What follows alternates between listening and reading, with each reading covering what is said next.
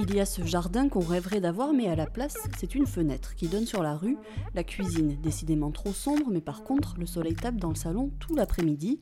Il y a les chanceux dans une grande maison, les étudiants dans 9 mètres carrés, il y a les citadins qui rêvent de nature, les ruraux qui ont envie d'animation. Un mois de confinement et on redécouvre nos intérieurs et l'importance de notre cadre de vie.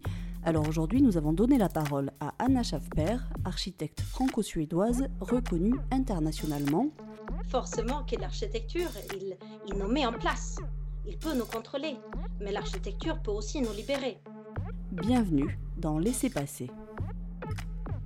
Anna, euh, bonjour. Est-ce que pour commencer, vous pouvez me dire où est-ce que vous êtes confinée? Oui, bonjour Maud. Donc, euh, je suis euh, confinée à mon habitation principale qui est à la Bastide Villefranche. Euh, je dis toujours que c'est exactement au centre euh, du département euh, des Pyrénées-Atlantiques. donc on est au, au centre entre en équidistance de Pau et de Bayonne. Là, vous êtes donc dans votre maison qui s'appelle la maison Ouré. C'est un exemple de votre travail architectural. Est-ce que vous pourriez me, décrire cette maison en, quelques mots? Cette maison, c'est une maison où on habite dans la nature, complètement avec la nature et les saisons et le temps, on a du temps. La maison est construite, c'est une vieille ferme que nous avons rénovée et euh, on n'avait pas un très grand budget et j'ai reçu le, souci économique euh, en faisant la moitié de l'espace euh, à l'extérieur. Donc, nous vivrons pratiquement une grande partie de la journée à l'extérieur. Et voilà. C'est donc un exemple de votre travail. Si vous deviez résumer votre style architectural, entre guillemets, l'architecture que vous prônez, ça serait quoi? Euh, disons, c'est une architecture qui est moins euh, portée à comment l'architecture a l'air, euh, mais plus de se demander de qu'est-ce que l'architecture sait faire et de penser à tout ça, ce que l'architecture peut, peut générer dans le monde. Et de dire qu'effectivement, ce n'est pas une architecture, c'est pour ça que notre agence s'appelle encore, c'est une façon de voir l'architecture pas comme un objet fini, mais comme un organisme, un peu comme nous, comme un être vivant et qui interagit avec les êtres qui habitent dedans. Et donc, du coup, de laisser la plus de liberté aux habitants qui habitent dans ces maisons-là pour que eux puissent continuer à inventer et euh, explorer euh, la maison. Et la maison en soi, comme il est vivante, euh, lui aussi, continue à s'inventer. Vous parlez beaucoup, quand vous parlez de votre travail, de, de liberté justement et aussi de réappropriation des campagnes.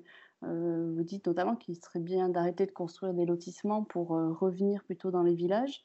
Euh, est-ce que ce genre de préconisation, en ce moment, c'est quelque chose qui prend tout son sens? Je pense que cette crise de Corona, il est lié, je pense que ce n'est pas un débat, hein, c'est les changements climatiques, la perte de biodiversité, de déforestation. Et il faudra que nous vivons différemment. Et euh, il faut qu'il y ait moins de transport et il faut que nous habitons euh, là où on peut se nourrir directement. Et effectivement, nous avons une campagne en France avec plusieurs petits villages qui sont proches de l'un et l'autre ou qui peuvent faire des liens entre chaque petit village, euh, ce qui fait qu'on peut créer des, des, des petites villes-villages, disons, au polycentrique. Et, euh, et, comme ça, nous pouvons vivre là où, là où on va cultiver. Parce qu'on peut dire qu'habiter, c'est à la fois, les c'est habiter, c'est de, de respirer et de se nourrir, dans une certaine manière. Euh, c'est ce qu'il ce qu'il faut. Et, euh, et, dans ces villages à la campagne, pas partout évidemment, il y a des endroits où il y a beaucoup de touristes et tout ça, mais dans la plupart d'endroits dans la campagne française, il y a des, les, les, un potentiel il y a un vide, euh, un potentiel des, bâtiments à rénover, euh, ce qui est énorme. Et, effectivement, on sait tous que, le bâtiment consomme énormément de, nos ressources globales. Et, et l'idée, c'est de, justement de, de, construire avec le moins possible et utiliser ce qu'on a. Et donc, pas réutiliser les matériaux parce qu'on on, on démolit des bâtiments pour les réutiliser. Non, c'est de rénover directement ce qu'on a et réhabiter ce qu'on a. Et essayer, dans, dans le meilleur du monde, de, de arrêter de construire complètement. C'est en ça que l'architecture peut être euh, une discipline politique et morale aussi. Oui, complètement. Parce que même si on le veut ou pas, euh, nous construisons notre monde. Euh, et donc, forcément, que l'architecture, il, il nous met en place. Il peut nous contrôler. Mais l'architecture peut aussi nous libérer.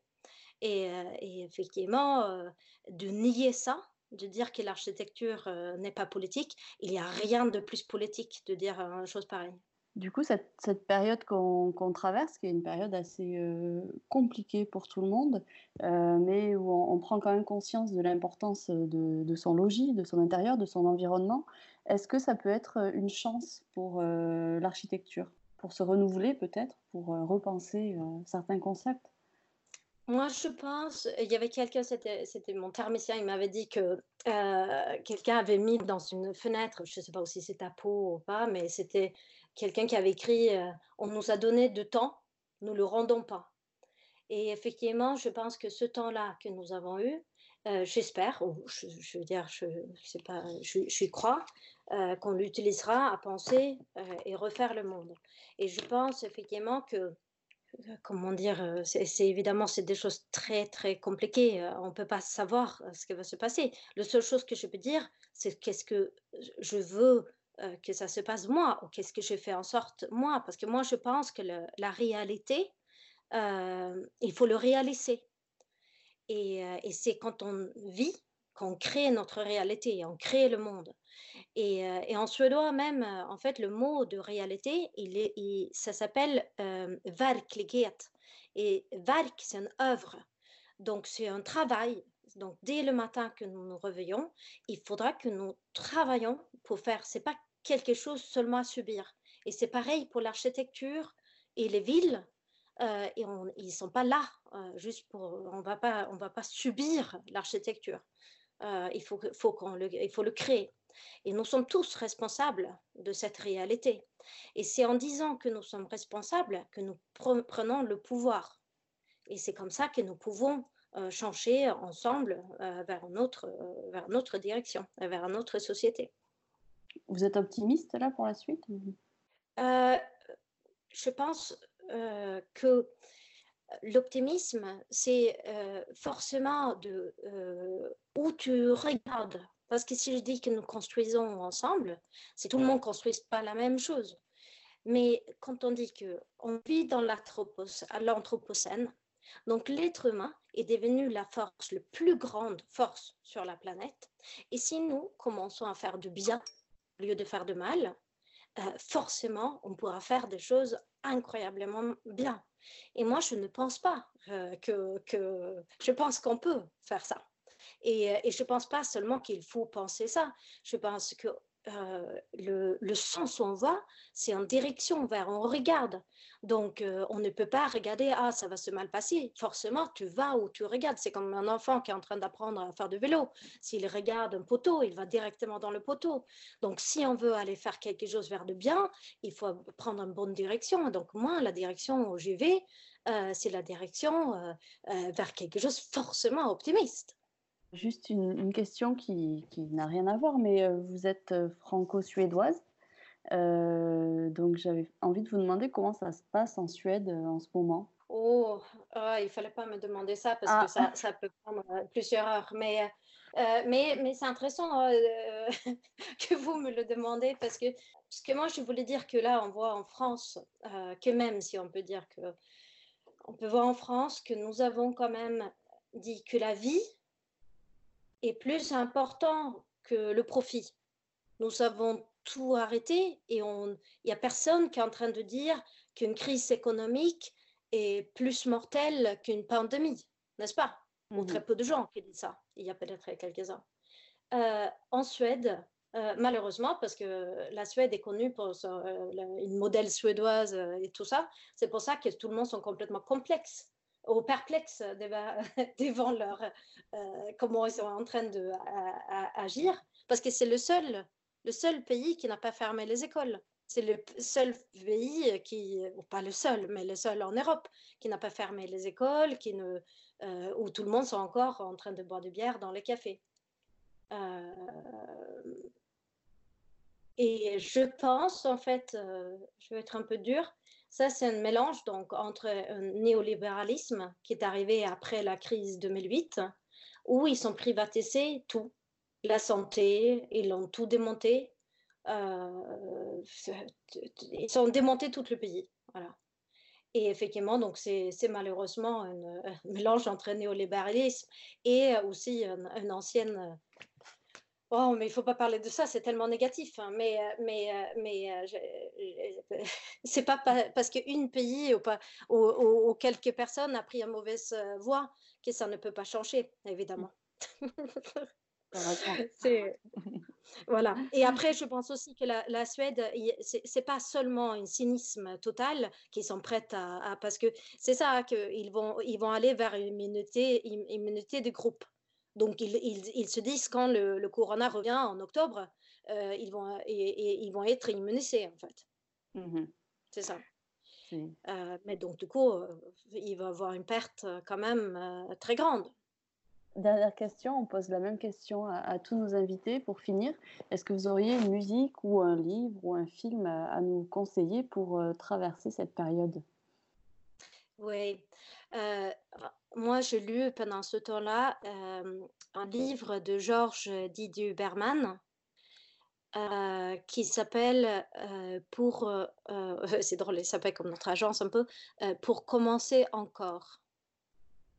Et c'est un livre justement sur hospitalité, sur nos racines qui sont plutôt comme des tourbillons qui vont vers le, vers le futur et il, est, il est très personnel et à la fois très, très, très, très pour tout le monde. Voilà. Très bien. Merci beaucoup, Anna. Vous pouvez découvrir le travail d'Anna Schaffer sur le site du collectif Encore et retrouver tous nos podcasts sur nos applications et le site sudouest.fr.